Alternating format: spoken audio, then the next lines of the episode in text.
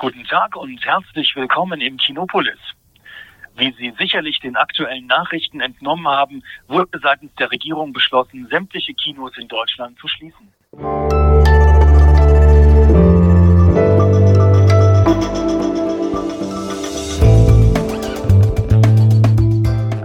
Das Politikteil, der wöchentliche Politikpodcast von Zeit und Zeit Online.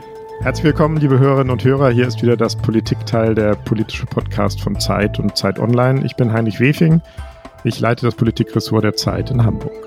Und mein Name ist Marc Brost. Ich bin Politikchef der Zeit in Berlin. Ich habe in unserer Weihnachtsausgabe flapsig und etwas frech gesagt, ich sei die bessere Hälfte von Heinrich Wefing. Insofern führen wir heute beide Hälften zusammen, denn das ist eine außergewöhnliche Ausgabe. Normalerweise moderiert Heinrich mit Tina und ich moderiere mit Iliana Grabitz. Beide sind in Urlaub. Wir also zum ersten Mal in diesem Podcast gemeinsam auf Sendung. Aber das ist nicht das einzig Besondere am heutigen Tag. Genau, wie jede Woche sprechen wir in das Politikteil mit einem Gast eine Stunde lang über ein Thema, aber diese Woche reden wir und das ist das Besondere, über etwas Abwesendes, über eine schmerzhafte Leerstelle, über etwas, das fehlt. Wir wollen sprechen über die Kunst, die in Zeiten von Corona verstummt ist und über die Künstlerinnen und Künstler, die von der Seuche überrollt werden und nun um ihre Existenz kämpfen müssen, um eine Existenz, die meist eh schon total prekär ist. Wir sprechen über den Kulturlockdown in Deutschland, der in einen weiteren Monat gegangen ist und der auch noch weiter andauert. Im Dezember war nirgendwo live ein Theaterstück, ein Konzert, ein Kabarettabend, eine Lesung oder auch nur eine Ausstellung zu erleben und es geht immer weiter so. Ja, Marc, wann, nehmen wir das mal ganz persönlich, wann warst du eigentlich zuletzt in der Ausstellung, im Museum oder im Kino? Das ist eine, eine, total gute Frage, weil ich weiß es tatsächlich nicht. Es muss irgendwann im Frühjahr gewesen sein, vor dem ersten Lockdown. Aber ich habe mittlerweile so viel Netflix geschaut, dass ich nicht mehr weiß, was war im Kino und was war. Also es, es geht wild durcheinander. Das ist, glaube ich, auch ein Zeichen dieser, dieser Pandemie. Die Erinnerungen verschwimmen so. Aber so wie du die Frage stellst, mein Lieber, weißt du, wann du noch im Kino warst oder was du zuletzt gesehen hast, oder? Du bist einfach meine bessere Hälfte. Du weißt, was ich mit meinen Fragen machen will. Ja, ich will sagen, ich war im September zuletzt im Kino. Daran erinnere ich mich, weil es das Filmfest Hamburg war und da habe ich die Uraufführung eines Films gesehen, den ein Bekannter von mir gemacht hat. Aber das ist total krass. Das ist auch schon wieder drei Monate her. Und äh, ich muss sagen, es fehlt mir. Es fehlt mir der Kinobesuch, es fehlen mir die Ausstellungen, die ganz besonders die Museumsbesuche, auch das Theater. Und genau darüber werden wir heute sprechen in dieser ganz besonderen Folge des Politikteils. Und wir haben einen besonderen Gast. Es ist äh, unsere Kollegin Lena von Holz. Sie werden sie kennen vom Team des Politikteils, aber sie ist auch freie Journalistin in Berlin. Sie war für uns unterwegs und äh, sie hat uns jede Menge Erlebnisse mitgebracht. Herzlich willkommen, liebe Lena. Ja, hallo. Und wie jeder Gast, Lena, du kennst es, hast auch du ein Geräusch mitgebracht. Guten Tag und herzlich willkommen im Kinopolis. Wie Sie sicherlich den aktuellen Nachrichten entnommen haben, wurde seitens der Regierung beschlossen, sämtliche Kinos in Deutschland zu schließen. Somit mussten auch wir unseren Betrieb vorübergehend einstellen. Ja, so hört es sich gerade an, wenn man im Kinopolis anruft, einem Kino im sächsischen Freiberg. Und Thomas Erler, der das Kino jetzt eben schon seit 23 Jahren leitet, der musste Anfang November schließen und seitdem ist es eben still. Aber du hast mit ihm gesprochen, du hast dich nicht mit dem Anrufbeantworter zufrieden gegeben. Ja, genau. Ich habe ihn dann auf seinem Handy angerufen und er hat mir über seine Lage erzählt. Wenn man sich sowas wie, ein, wie so ein Lebenswerk aufgebaut hat und das bricht so weg, so vollkommen, ohne dass man in irgendeiner Form gegensteuern kann, das ist schon, das ist schon äh, heftig. Äh, äh, bisher mein ganzes Leben, wenn Probleme waren, konnte ich irgendwo, habe ich irgendwo einen Ansatz gehabt, um die zu lösen. Ne? Mhm. Aber jetzt ist man so vollkommen hilflos und das macht mich wahnsinnig. Wenn einem einfach gesagt wird, so, jetzt machst du meine, deine Türe zu und äh, sieh mal zu, wie du kommst. Und das ist, das ist was, was mich verrückt macht. Ja, zuerst hatte Erla noch Popcorn to go verkauft und ja, mit dem Geld, das die Regierung als Investitionshilfe bereitgestellt hat, hat er sein Kino renoviert, um es für die Zeit nach Corona fit zu machen. Und als Sachsen dann schon Mitte Dezember in den harten Lockdown musste, ging dann nichts mehr und er hat sich erst einmal ins Private zurückgezogen. Also was ich einfach nur sagen kann, dass ich persönlich, ich als Mensch, sagen wir mal, mit der Situation an sich überhaupt nicht klarkomme. Weil äh, sagen wir mal, dieser, dieser, dieser erste Lockdown äh, im Frühjahr, das war schon heftig, äh, wo ich aber dann so noch ein bisschen nachvollziehen konnte, naja gut, ähm, es betraf ja so gut wie jeden. Es war ja so ein, so ein äh, Rundumschlag. Äh, und dann haben wir uns ja ziemlich, äh, sagen wir mal, schnell, was heißt schnell, aber mhm. ich habe dann versucht, im, im Mai schon wieder als eines der ersten Häuser von uns oder als das erste Haus von uns wieder zu öffnen unter Hygieneauflagen. Wir haben investiert wie die Blöden in, in solche Hygiene. Äh, Sachen in, in, in Plexiglasscheiben und das und dort Aufkleber und da noch was und da noch was. Das kostet ja alles Geld. Ja, und so wie Erla haben mir das tatsächlich dann ganz viele Menschen erzählt. Also man hat unglaublich viel in diese Hygieneauflagen investiert. Man hat für tausende Euros neue Lüftungssysteme gekauft, Kontakttagebücher geführt oder ganze Stücke umgeplant, damit dann auch ja nicht zu viele Menschen auf der Bühne stehen. Und Thomas Erler sagt eben, dass er das ungerecht findet, dann auch weil Orte wie Kinos ja keine waren, wo Menschen sich nachweislich mit Corona angesteckt haben. Es ist ja ähm, jetzt ganz, ganz wichtig, dieser Punkt ist ja Kern der großen Debatte gewesen vor dem zweiten Lockdown, dass sehr viele, nicht nur die Kunst, über die wir heute reden wollen, auch viele Restaurantbetreiber und andere gesagt haben, wir haben doch vorgesorgt, wir haben alles gemacht und bei uns werden keine Menschen angesteckt und dennoch schickt ihr uns in den Lockdown. Jetzt hast du uns ein bisschen das Bild gezeigt der Betreiber und dieses, dieses Mannes, der sein Kino betreibt. Aber es gibt ja auch noch die umgekehrte Seite. Das sind diejenigen, die ins Kino gehen, diejenigen, die das Kulturangebot brauchen. Hast du ungefähr eine Vorstellung, wie das ist für die andere Seite, für die Menschen, für die dieses Kulturangebot wegfällt? Ja, das habe ich mich auch gefragt, Marc. Und tatsächlich ist es ja so, dass in einer Stadt wie Berlin es wahrscheinlich nicht so einen großen Unterschied machen würde, wenn dann mal ein Theater oder ein Kino langfristig wegbricht, weil es dann wahrscheinlich noch ganz viele andere geben würde. Aber das Kinopolis, das zählt tatsächlich zu einigen wenigen Kultureinrichtungen in Freiberg. Wir sind äh, als Kino einer der größten Freizeitanbieter der Region, also nicht nur der Stadt, auch der Region. Wir haben ja also 60 bis 70 Prozent unseres Publikums kommt aus dem Umland, äh, weil die nächsten größeren Kinos sind in Chemnitz und in Dresden. Ist zwar Fahrzeit nur 40, 45 Minuten, aber trotzdem äh, kommen die zu uns viele, weil wir eben, sagen wir mal, eher ein kleineres, ein familiäres Kino sind. Also vielen gefällt da die Atmosphäre einfach besser. Lena, Thomas Erler ist ja nur einer unter tausenden Betroffenen. Du warst in den vergangenen Wochen viel für das Politikteil unterwegs und hast mit Künstlerinnen und Künstlern gesprochen. Und wenn wir von Künstlerinnen und Künstlern sprechen, dann meinen wir ja nicht nur Sänger und Schauspielerinnen, von Maler und Regisseure, sondern wir reden auch von Maskenbildnern, Dramaturgen, Beleuchterinnen und Beleuchtern, Drehbuchautorinnen. Wir reden über Tonstudios, Konzert- und Festivalveranstaltern.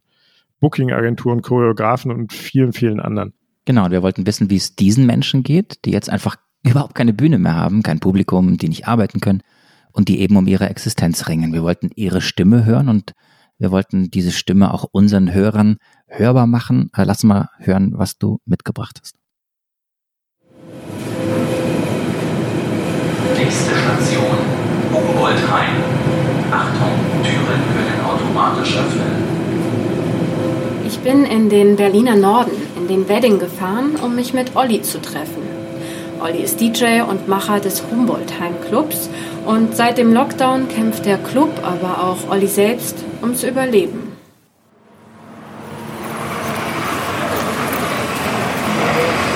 Hi, grüß dich. Ja. Bevor Olli DJ geworden ist, hat er lange in einer Band gespielt und vor sieben Jahren hat er dann zusammen mit seinem Partner Ludwig das Humboldt-Hain gegründet. Das ist nicht nur irgendein Club, sondern ein Kunstclub, in dem nicht nur aufgelegt wird, sondern es auch immer mal wieder Ausstellungen oder Konzerte gibt. Und durch den Außenbereich führt Olli mich jetzt in das Innere des Clubs. Da haben wir mal hier noch einen kleinen gemütlichen Dancefloor. Und das hier, wenn er hier eine Tür macht, der Notaus Notausgang, dann stehen wir direkt auf dem S-Bahnhof. Hier hält halt die S-Bahn an. Und da oben geht halt auch die Sonne auf. Das heißt, morgens ist halt hier, also die Tür ist dann nur offen, die Sonne fällt hier rein, hier ist so richtig After-Hour-Feeling, hier kriegst du die Leute halt nicht hier raus. Und die S-Bahn-Fahrer, die grüßen auch immer, hupen auch ab und zu, wenn dann hier die Leute, die Partyleute stehen. Das ist äh, echt witzig. Im Club selbst ist es dunkel, die Bar ist beleuchtet und über die Tanzfläche wandern die Lichtpunkte der Diskokugel. Aber so ruhig und so ganz ohne Menschen fühlt sich das schon ein bisschen beklemmend an.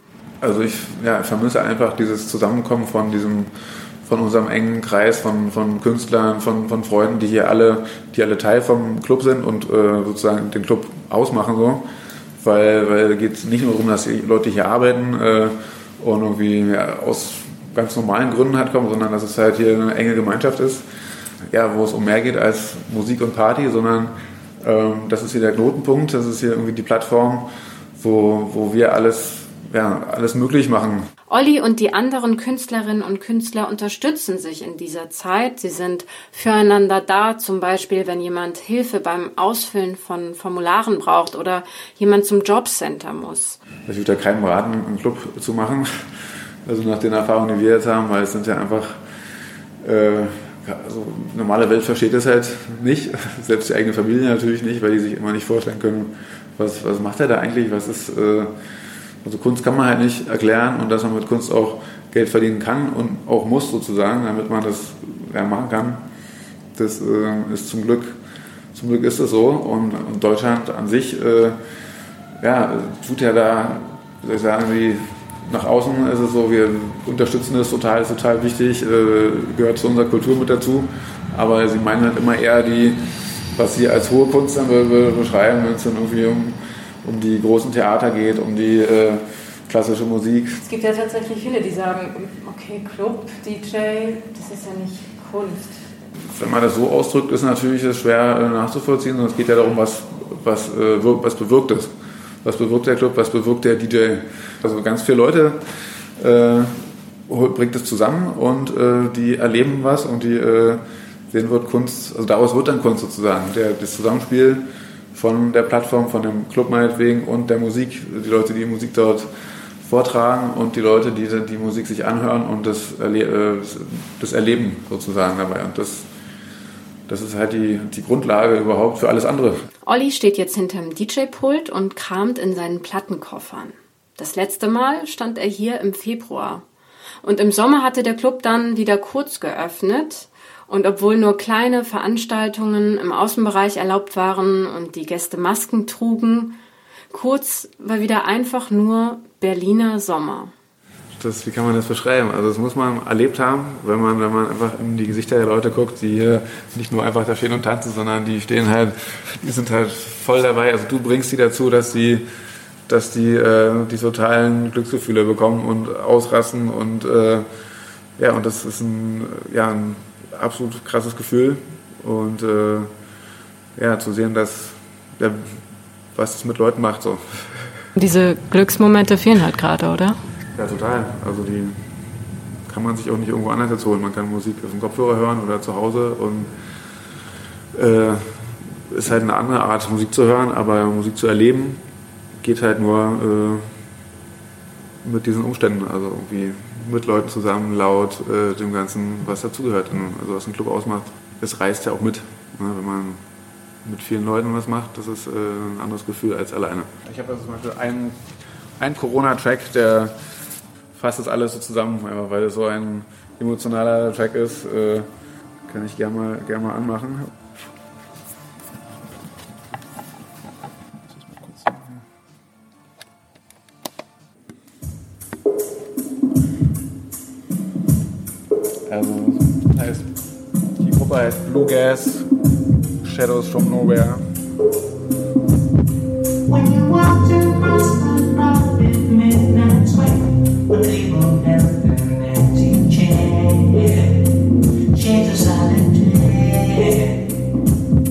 Now I see you smiling, baby, der, der Song einfach, den, das hat, sich, hat mir ein Freund geschickt, genau zu der Zeit, wo, wo ja, wo, wo wir zugemacht haben. Und dann bin ich aufs Land gefahren, äh, mal irgendwie Abstand gewinnen und habe den halt, sitze halt abends da mit Kopfhörern, habe diesen Track gehört, gucke in, guck in den Himmel, in die Sterne und es war so, ja, man hat ja, äh, mit Musik verbindet ja man, man ja emotionale Momente und Erinnerungen, äh, verknüpft man daran. Auf jeden Fall der, der letzte Abend oder der Abend, wo sozusagen die Schließung war, den Tag werde ich auch nie vergessen. Da war, haben wir dann eben unser ganzes Team äh, angerufen und gesagt, ey, kommt mal vorbei, weil natürlich alle haben irgendwas gehört, aber kam ja auch kein Brief jetzt bei uns an, sondern es war irgendwie, RBB waren die ersten, die dann irgendwas da, ab morgen ist äh, alles geschlossen und so.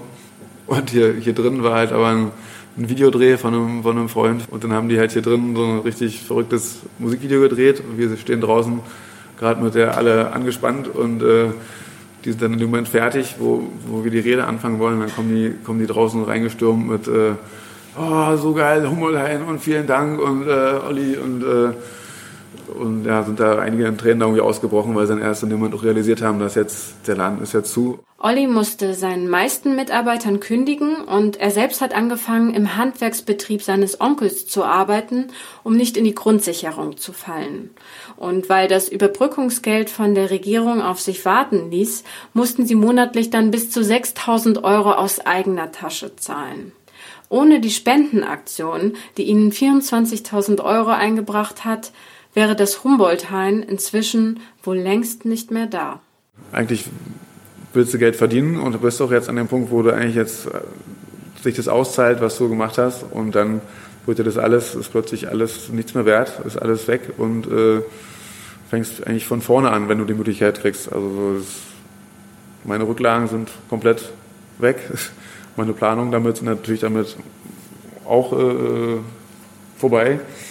Dann muss man erstmal äh, umgehen können und das auch abhaken und dann sofort auch im Kopf umschalten, zu sagen, okay, es ist, es ist jetzt so, ich muss jetzt was Neues, ich muss jetzt neu, neu denken, umdenken und äh, trotzdem meine Linie beibehalten. Lena, da drohen ja jetzt ganze Existenzen kaputt zu gehen und das in einem Bereich, in dem die allermeisten sowieso schon nur ganz, ganz knapp über die Runden kommen. Kannst du uns sagen, was freie Künstlerinnen und Künstler in Deutschland verdienen? Ja, dazu gibt es Zahlen, zum Beispiel von der Künstlersozialkasse. Und die sind auch ohne Corona schon nicht gut. Freie Künstlerinnen und Künstler, also zum Beispiel Musiker, Schauspielerinnen ohne festes Engagement an einer Bühne, Bildhauerinnen und Maler und so weiter, die verdienen im Durchschnitt pro Jahr, und jetzt haltet euch fest, 18.454 Euro pro Jahr im Durchschnitt und Berufsanfänger kommen gerade einmal auf 15.776 Euro.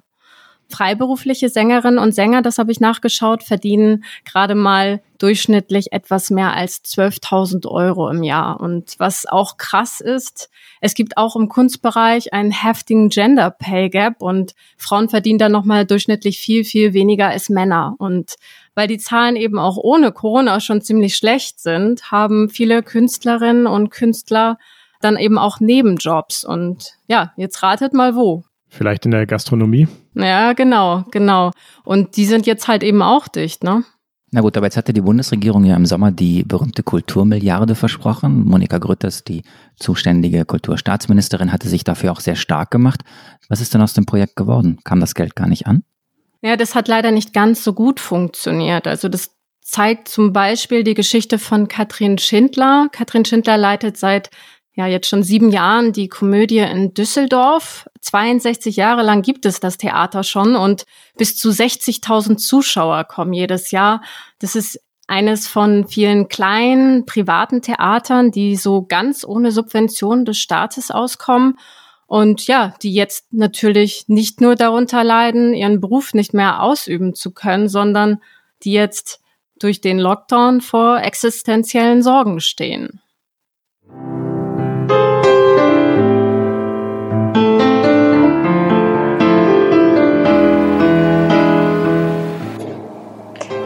Ein Privattheater und leisten sehr erfolgreiche Kulturarbeit ohne staatliche Förderungen oder Subventionen.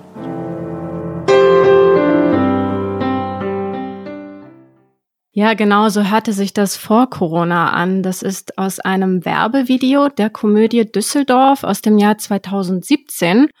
Äh, und Katrin Schindler war immer sehr stolz darauf, dass sie den Betrieb so ganz alleine, ohne staatliche Förderung schmeißt.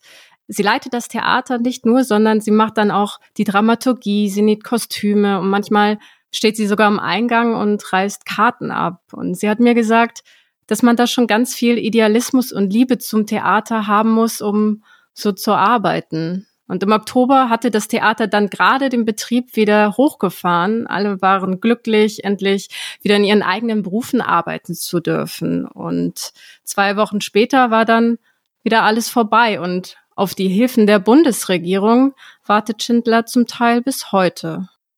Bisher ist das noch nicht angekommen.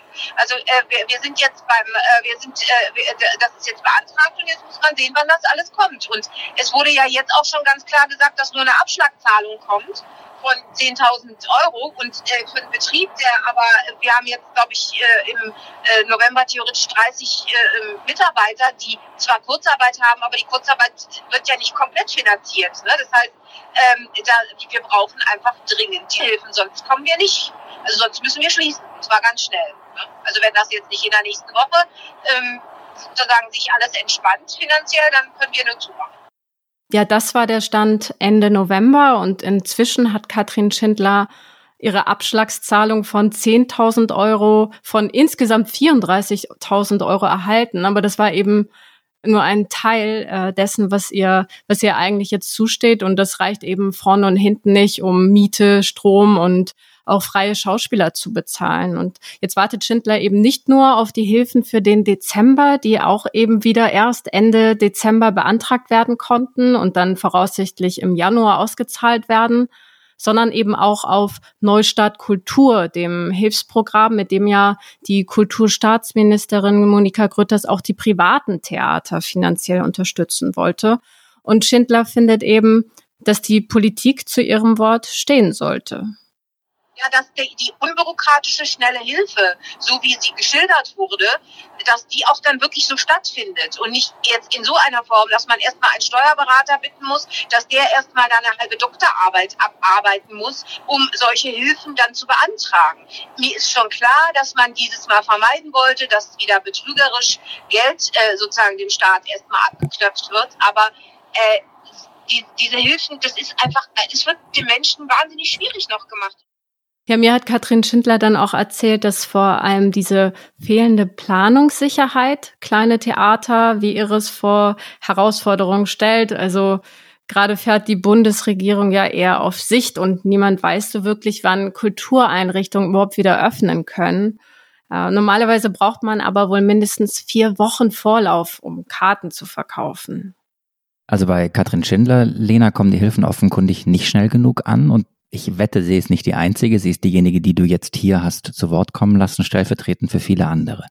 Politisch gesehen, und wir reden im Politikteil ja auch über Bundespolitik und die Frage, ähm, wer trägt politische Verantwortung für Dinge, die geschehen oder nicht geschehen. Politisch ist es ja interessant, dass die zuständige Kulturstaatsministerin im Augenblick ein bisschen was anderes sagt. Sie hat Anfang Dezember eine weitere Milliarde für die Kultur gefordert und sie hat dann es damit begründet, dass das Programm an sich gut funktionieren würde. Zitat, wir bringen die Hilfen sehr schnell zu den Betroffenen, die das jetzt dringend brauchen. Scheint nicht zu stimmen, oder? Ja, Marc, das finde ich total schwer gerade zu sagen, weil also erstmal muss man sagen, dass es ein absolutes Durcheinander ist. Da ist wahnsinnig viel äh, Bürokratie mit im Spiel und das hätte man sicherlich viel einfacher äh, gestalten können, weil am Ende wirklich einzelne Menschen, die sich sonst gar nicht mit so viel Papierkram rumschlagen, plötzlich vor einem Haufen von Anträgen sitzen und gar nicht weiter wissen. Also teilweise äh, hat man mir sogar erzählt, dass, dass es äh, so Vorbereitungskurse, Informationsabende gibt und wenn man die dann verpasst hat, dann sitzt man eben alleine davor. Aber äh, trotzdem wird auch von Interessensverbänden immer wieder betont, dass es echt schon viel besser läuft als noch im ersten Lockdown. Und auch wenn man in andere Länder guckt, da wird schon viel Geld in die Hand genommen. Also das ist nicht nichts. Aber wie wir jetzt sehen und beziehungsweise mit den Menschen, die, mit denen ich gesprochen habe, daran wird eben erkennbar, dass das Geld einerseits viel zu spät kommt und dass es tatsächlich auch noch an einigen Stellen an, an der Umsetzung äh, scheitert. Aber wahrscheinlich ist das eben auch ein Teil der politischen Wahrheit, dass auf der einen Seite Dinge ganz gut funktionieren. Ich glaube, das Paket insgesamt war sehr groß und wurde auch sehr schnell tatsächlich politisch ausgelegt. Und trotzdem hakt es in der Umsetzung im Kleinen, wahrscheinlich weil es auch durcheinander geht, eben zwischen Bundeskompetenzen, Länderkompetenzen, kommunalen Kompetenzen. Es ist nicht so einfach, immer den politisch Schuldigen zu benennen, aber diejenigen, bei denen das Geld nicht ankommt, fühlen sich trotzdem alleingelassen. Ja, total, total. Also es gab ein paar positive Beispiele, um die jetzt auch nochmal hier zu nennen. Also es gab zum Beispiel in den Ländern, Berlin wird immer als positives Beispiel genannt. Da wurden äh, zumindest im lo letzten Lockdown sehr unbürokratisch schnell äh, einige tausend Euro äh, vergeben. Dann auch nicht an, an jeden. Und so ist es ja immer mit diesem Programm. Ne? Wenn die Töpfe einmal leer sind, dann ist auch erstmal nichts. Aber was auch immer wieder gefordert wurde, das fand ich sehr interessant, äh, statt Hartz IV äh, einen Unternehmerlohn zu zahlen. Und Baden-Württemberg hat das tatsächlich dann auch umgesetzt. Sie zahlen 1180 Euro für jeden Künstler, der eben einen Umsatzeinbruch von mehr als 70 Prozent im Vergleich zum Vorjahr nachweisen könnte. Und das ist sicherlich auch ein Modell, wo sich andere Länder was abschauen könnten. Naja, und du hast ja eben gesagt, was so der Durchschnittsverdienst ist von Künstlerinnen und Künstlern, also von freien Künstlerinnen und Künstlern. Und das reicht ja auch nicht stelle ich mir jedenfalls so vor, dass man da große Rücklagen bilden kann. Also diejenigen, die jetzt davon besonders hart betroffen sind, die auch vielleicht noch ihre Nebenjobs verloren haben, die sind halt wahnsinnig dringend auf Geld angewiesen, auf ganz konkrete Maßnahmen, die schnell ankommen müssen. Gibt es denn auch Fälle, hast du das äh, mitbekommen, wo Künstlerinnen und Künstler ganz durchs Raster fallen, bei denen gar nichts angekommen ist? Nicht nur noch nicht angekommen, sondern die einfach gar nichts kriegen? Ja, ja, auf jeden Fall. Also zum Beispiel Antje Guske, die ist bildende Künstlerin, die macht Objektkunst, also sie, sie kreiert zum Beispiel geometrische Körper in Neonfarben und sie stellt sie dann in Galerien und Museen aus. Und normalerweise hat sie mir erzählt, hat sie zehn Ausstellungen im Jahr und dieses Jahr war es dann gerade mal eine und die zweite hatte sie dann tatsächlich gerade aufgebaut, als es Anfang November in den zweiten Lockdown ging und Sie hat mir auch gesagt, dass sie eben eigentlich fest mit den November- beziehungsweise dann den Dezemberhilfen der Bundesregierung gerechnet hat. Es sollte ja direkt für Künstler und also Solo-Selbstständige, die ich ja bin, äh, sein, ähm, weil das wurden, wir wurden ja bisher nicht berücksichtigt. Also weil das war ja mit diesem äh, wir haben ja kaum äh, Be Betriebskosten. Also das bisschen, was ich für das Atelier bezahle, das ist äh, ja deckt ja meinen Lebensunterhalt nicht. Und das sind ja die Einkommens, äh, Einkommen, die weggebrochen sind, ne? äh, die wir durch diese Ausstellung eigentlich haben. Und ähm, das sollte jetzt sozusagen die Novemberhilfen ähm, möglich sein als äh, äh, Überbrückung. Aber ähm, ja, leider bin ich da jetzt nicht äh, antragsberechtigt. Also äh, verstehe ich das jetzt richtig? Sie fällt durchs Raster, weil sie Solo-Selbstständige ist und weil da eben mit Betriebskosten, die nicht anfallen und so eben kein, kein gängiges Raster passt. Ja, kann man so sagen. Also tatsächlich hat sie weder Anspruch auf Novemberhilfen, von denen eben ein Vorschuss schon im Dezember ausgezahlt wurde, aber auch nicht auf diese Dezemberhilfen, die dann eben jetzt im Januar kommen sollen. Aber um das jetzt noch einmal irgendwie ein bisschen zu verstehen, weil es geht ja kreuz und quer und das ist ja auch Teil dieser, dieser Pakete. Es gibt also Novemberhilfen, die Dezemberhilfen, das ist das, worauf sich viele Gastronomen ja auch äh, gestützt haben, die dann gekoppelt waren an Betriebskosten, an Umsatz und so weiter. Und es gibt das Programm Neustadt Kultur. Das ist das, wofür die Kulturstaatsministerin Monika Grütters verantwortlich ist. Und ich dachte, dass das nach dem ersten Lockdown generell nochmal nachjustiert werden sollte. Die Idee war doch eigentlich, dass man nach den Erfahrungen der ersten Monate sagt, gibt ein paar Dinge, die wir besser machen wollen. Ja, so war es tatsächlich, ja, total, Marc. Also tatsächlich hat die Bundesregierung die Machart der Hilfen für Solo-Selbstständige verbessert. Zum Beispiel dürfen die, die Freien jetzt auch Lebenshaltungskosten, also private Mieten, den Einkauf im Supermarkt von den Hilfen bezahlen. Das war vorher nicht der Fall. Aber viele Freie, und das betrifft eben vor allem die bildenden Künstlerinnen und Künstler, die fallen eben auch dieses Mal durchs Raster. Und also damit die nämlich Hilfen beantragen könnten, müssten sie erst einmal nachweisen, dass sie ihre Einnahmen regelmäßig und bis zu 80 Prozent von direkt betroffenen Institutionen beziehen. Das ist natürlich jetzt das Schwierige, weil ich kann das nicht. Ähm, ich habe also meine Einnahmenquellen sind so differenziert wie meine künstlerische Arbeit einfach. Ähm, die kommen einfach aus verschiedenen Quellen und nicht von direkt. Äh, also meine Einnahmen beziehe ich nicht aus dem aus, des, aus dem Museum. Das äh, kann sein mal, ja natürlich, also auch auch. Ne, das das, das äh, ist wirklich auch. Ähm, aber wenn ich Sachen verkaufe, dann oft äh, im Nachhinein an private Interessenten, an private Sammler, die dann auf mich zukommen. Das sind die Privatverkäufe, die ich mache. Da kann ich nicht mehr nachweisen, dass die auf die Ausstellung in dem Museum oder in einer Galerie oder sonst wo hergekommen sind daraufhin. Ähm, das ist einfach nicht möglich. Ja, im Sommer hatte Antje Guske ihre zwei Kinder noch im Homeoffice betreut und gleichzeitig Anträge, Bewerbungen geschrieben und versucht irgendwie ihre Selbstständigkeit aufrechtzuerhalten. Und ja, ihr Mann steckt als Maler in der gleichen Situation und für Guske bleibt tatsächlich jetzt nur noch die Grundsicherung. Wo ich das gelesen hatte und mhm. wusste jetzt in dem Moment, okay, ähm, ich bin nicht antragsberechtigt äh, und es gibt nur noch die Grundsicherung auf, auf langfristig. Ist es wirklich so? Ähm, ja, dann ich, stellt sich für mich die Sinnfrage meiner Arbeit tatsächlich. Also macht das überhaupt Sinn? Also ich habe 2006 äh, Meisterschülerabschluss gemacht, ähm, seitdem bin ich selbstständig ähm, dann fragt man sich, wozu mache ich das? Also seit, seit dieser Zeit, also und äh, wie wird meine Arbeit geschätzt oder gesehen? Ähm, also indem man natürlich Jahr für Jahr Ausstellungen macht, in dem viele Leute kommen, in, in, in dem darüber äh, geschrieben wird. Äh, ja, und äh, jetzt äh, wird mal gesagt, okay, also wenn du das nicht beantragen kannst, dann geh doch in die Grundsicherung. Hm, danke. Guskes Verdienst war ja wie bei vielen freien KünstlerInnen schon immer prekär und sie spricht auch von sich selbst als Idealistin und ihr Beruf, sagt sie, hat eine gesellschaftliche Bedeutung und deswegen findet sie es eben nur gerecht, wenn auch ihr diese Hilfen zustehen, statt eben jetzt in die Grundsicherung gedrängt zu werden. Und zwar wurde der Zugang zur Grundsicherung während Corona vereinfacht, zum Beispiel geht sie nicht ans Ersparte und man kann auch nebenbei noch ein bisschen was dazu verdienen, aber trotzdem ist dieser Schritt eben für viele Künstlerinnen und Kulturschaffende mit großer Scham behaftet. Lena, mit Grundsicherung meinst du Hartz IV? Ja, genau. Also ich habe zum Beispiel mit einer Schauspielerin gesprochen, die eben auch deshalb anonym bleiben wollte und dann tatsächlich nur wenigen Freunden und ihrer Familie erzählt hat, dass sie Grundsicherung bezieht.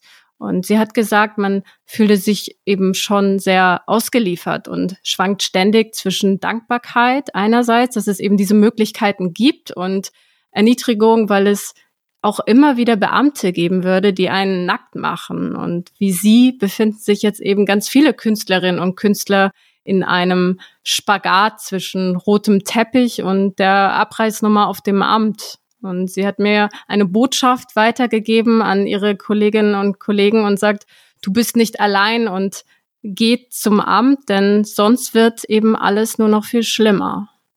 Du bist nicht allein, Lena. Das ist natürlich, glaube ich, jetzt auch eine ganz wichtige Botschaft.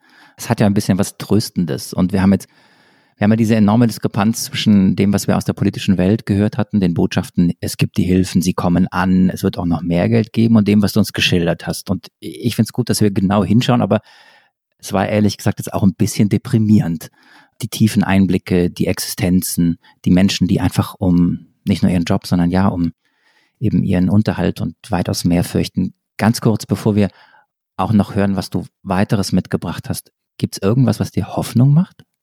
Ha, was mir Hoffnung macht. Naja. Ist es vielleicht dieses, du bist nicht allein? Das ist doch auch dann so ein, also man fällt nicht ins Bodenlose?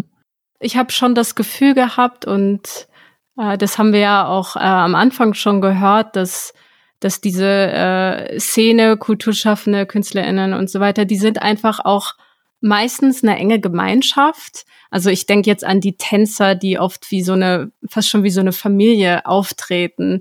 Die, die, die unterstützen sich äh, und das ist toll zu sehen. Äh, und die versuchen sich gegenseitig in, in feste Jobs jetzt zu hieven. Die hören sich um, ob sich da irgendwas äh, Neues auftut. Die äh, ja, supporten sich einfach gegenseitig. Das, das auf jeden Fall, das macht mir Mut, wenn ich sowas erzählt bekomme. Ja gut, in Wahrheit ist äh, Corona ist die Pandemie natürlich einfach ein großer Test für eine Solidarität in der Gesellschaft, inwieweit sie vorhanden ist und unter Umständen, und das wäre das Hoffnungsfrohe, ist die Solidarität auch unter den Künstlern und der Wunsch und der Wille, sich gegenseitig zu helfen, weitaus größer ausgeprägt, als man, als man vielleicht äh, auf den ersten Blick vermutet. Interessant ich finde ja, wenn man mag, wenn ich dich da einmal ganz kurz unterbrechen darf. Ähm, ja?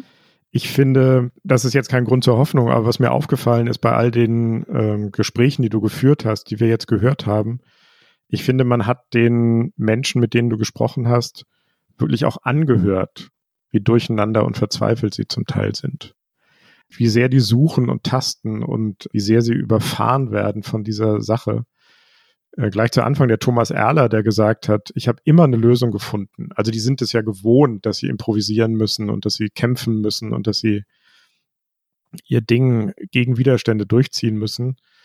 Aber man merkte eben auch so richtig bei ihm und auch bei den Künstlerinnen, die wir jetzt gehört haben, wie, wie verzweifelt die sind, dass sie, ich fand, man hörte ihren Stimmen an, dass sie im Moment gerade nicht so richtig wissen, wie es weitergehen soll. Und das hat vielleicht auch damit zu tun, dass ja jetzt in dieser Jahreszeit, so zwischen den Jahren um Weihnachten herum, für ganz viele der Künstlerinnen und Künstler eigentlich die wichtigste Zeit im Jahr ist. Also die Kinobranche hat die wichtigsten Einnahmen im November und Dezember. Ganz viele Künstlerinnen und Sängerinnen, Musiker, die leben von den Weihnachtskonzerten, von den Aufführungen in den, die, der Nussknacker, weiß ich nicht, ähm, der für viele Kinder in der und ihre Eltern in der Oper aufgeführt wird. Also dieses sind jetzt gerade die Monate, die eigentlich die meisten Einnahmen bringen für viele. Und jetzt ist wahrscheinlich auch die düsterste Zeit. Und ich fand, man hat es ihnen angehört. Absolut. Und deswegen bin ich auch so dankbar, dass, dass du, Lena, da hingeguckt hast und diesen Menschen eine Stimme gibst, äh, hier im Politikteil. Interessant finde ich, das war ein Interview, das ich äh, vor kurzem in der Zeit gelesen habe.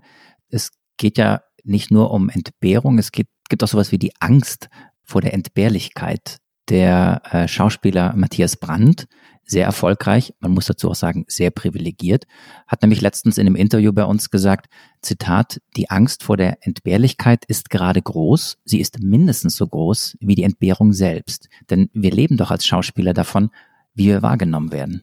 Ja, interessant, dass du das sagst, Marc, weil das geht nicht nur Schauspielern so. Also ich glaube, das können alle Künstlerinnen und Künstler unterschreiben und auch Sebastian, äh, einem Tänzer aus Berlin, mit dem ich gesprochen habe.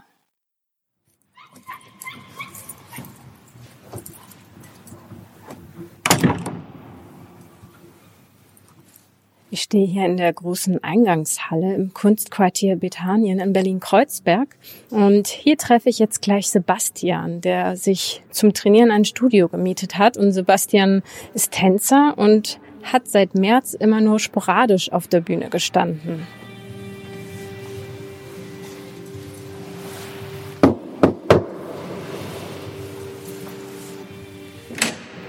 Hi. Hallo, na? Du bist schon mittendrin, oder? Ja, so mehr oder weniger. Seit über fünf Jahren arbeitet Sebastian als freischaffender Tänzer und Choreograf und ist erst im vergangenen Jahr aus New York zurückgekehrt, um hier in Berlin seine Karriere aufzubauen. Doch nun bleibt ihm nichts anderes als dieses Studio. Ein großer leerer Raum mit weißen Wänden und grauem Linoleumboden. Und wenn Sebastian nicht gerade in seinem Wohnzimmer tanzt, dann kommt er hierher.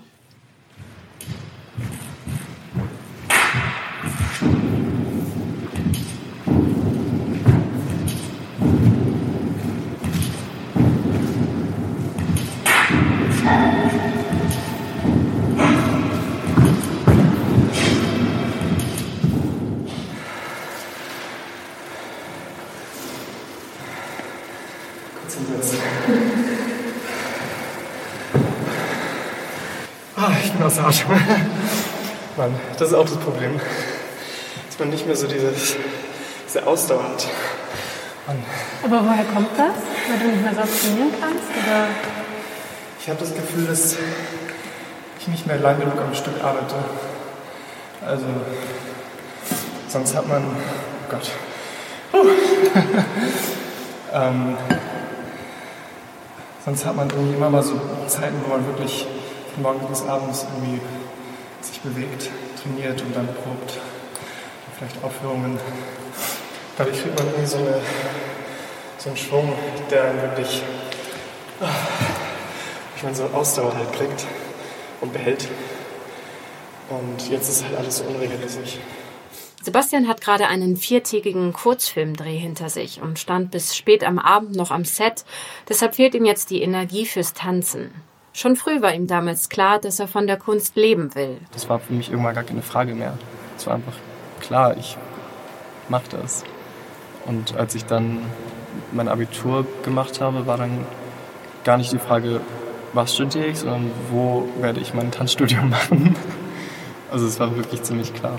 Ich liebe es, wenn der Körper wirklich, wenn der Körper euphorisch ist, wenn es nicht nur im Kopf ist, sondern wenn der ganze Körper irgendwie dieses, dieses Gänsehautgefühl nicht nur auf der Haut, sondern überall im Körper entwickeln kann. Das hat Tanz für mich. Also das kann Tanz äh, bewirken. Sebastian, wie geht es dir denn gerade eigentlich persönlich so mit dem Lockdown? Was bedeutet das für dich als Tänzer? Zurzeit geht es wieder ganz gut. Ich hatte so ein paar Momente in den letzten Monaten, wo es wirklich schwierig war.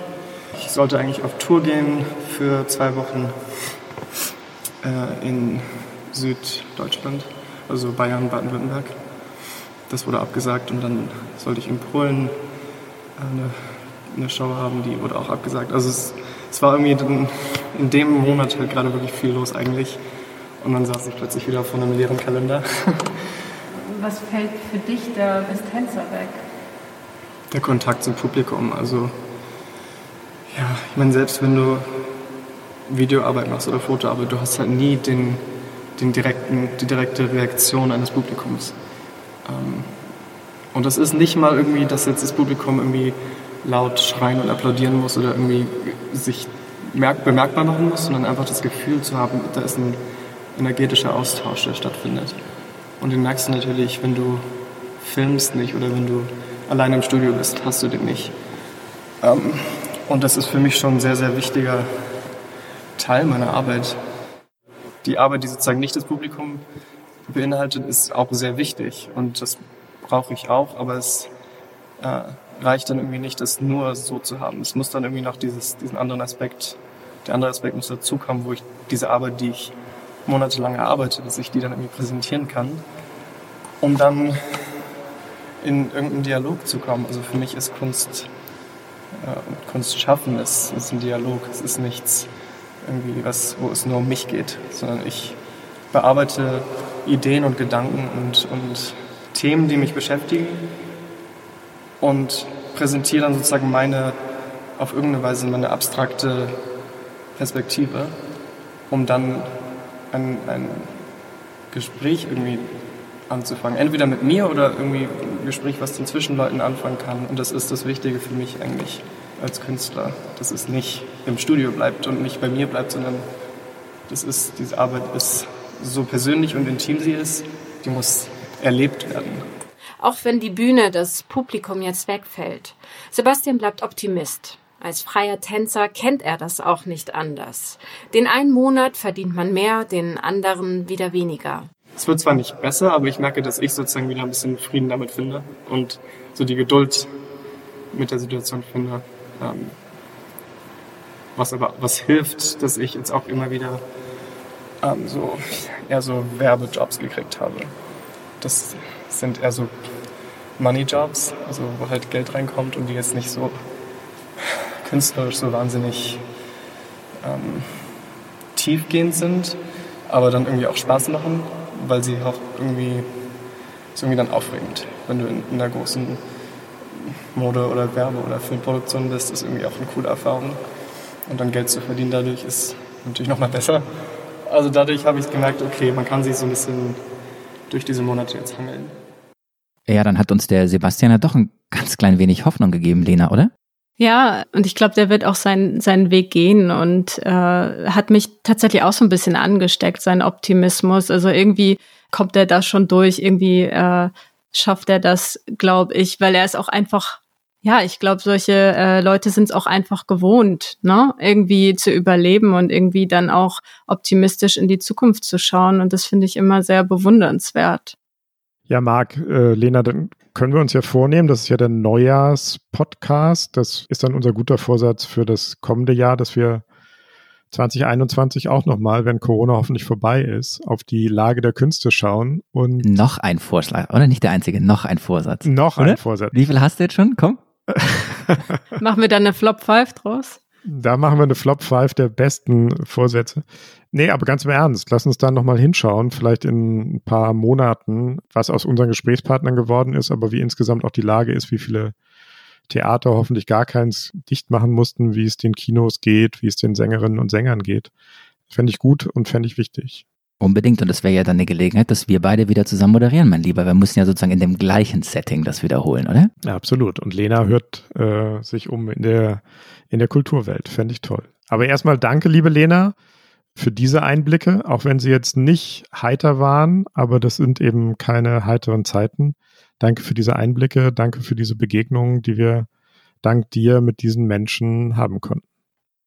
Das, liebe Hörerinnen und Hörer, war wieder das Politikteil, der politische Podcast von Zeit und Zeit Online. Sie können uns schreiben, wenn Sie mögen. Sie können uns beschimpfen, Sie können uns loben, Sie können über unsere Dialekte schreiben, Sie können ähm, Fragen stellen, Themen vorschlagen. Unsere Mailadresse lautet auch im neuen Jahr das Politikteil@zeit.de. Wir bedanken uns bei den Pool Artists, unserer wunderbaren Produktionsfirma. Wir bedanken uns heute vor allem noch mehr als sonst bei Lena von Holt, die diese Sendung recherchiert und geschrieben hat. Wir bedanken uns auch bei Pia Rauschenberger und allen, die uns unterstützen. Und nächste Woche? Nächste Woche, ja. Das, das musst du na, sagen. Das musst du sagen. Ja. Ich muss jetzt sagen, dass du nächste Woche wieder dran bist. Ähm, dann in der regulären Besetzung, äh, lieber Heinrich, nämlich zusammen mit äh, Tina Hildebrand. Nächste Folge von Das Politikteil, wie immer freitags on air. In der Zwischenzeit hören Sie doch äh, unseren täglichen Nachrichtenpodcast Was jetzt? Den gibt es sogar zweimal am Tag, morgens und ein Update abends. Und es gibt äh, andere Podcasts aus der Zeitwelt, Alles gesagt oder auch Zeitverbrechen. Und nicht zu vergessen, es gibt für unseren Gast, für dich, Lena, die Zeit Politikteil Tasse. Und ja, du hast schon eine, weil natürlich das gesamte Produktionsteam zur Start der Produktion jeder eine Tasse bekommen hat. Die wichtigste Frage ist, hast du deine erste Tasse eigentlich noch? Ja, die ist noch heil. Die freut sich auf die zweite. Und Lena hat eine Tasse bekommen für die Weihnachtsausgabe, oder? Hätte sie jedenfalls bekommen müssen. Da hatten wir auch gesagt, eine Tasse für Lena. Okay, also jetzt komme ich durcheinander. Dann sind wir schon bei drei Tassen jedenfalls. Also das ist jetzt die dritte, ja, aber total verdient, absolut. Also wir geben einen ganzen Schwung Tassen in die Post, liebe Lena, weil persönlich sehen ist in Corona-Zeiten schwer, aber persönlich hören tun wir uns nächste Woche wieder. Bis dahin, bleiben Sie alle gesund. Danke, ciao, tschüss. Frohes neues Jahr.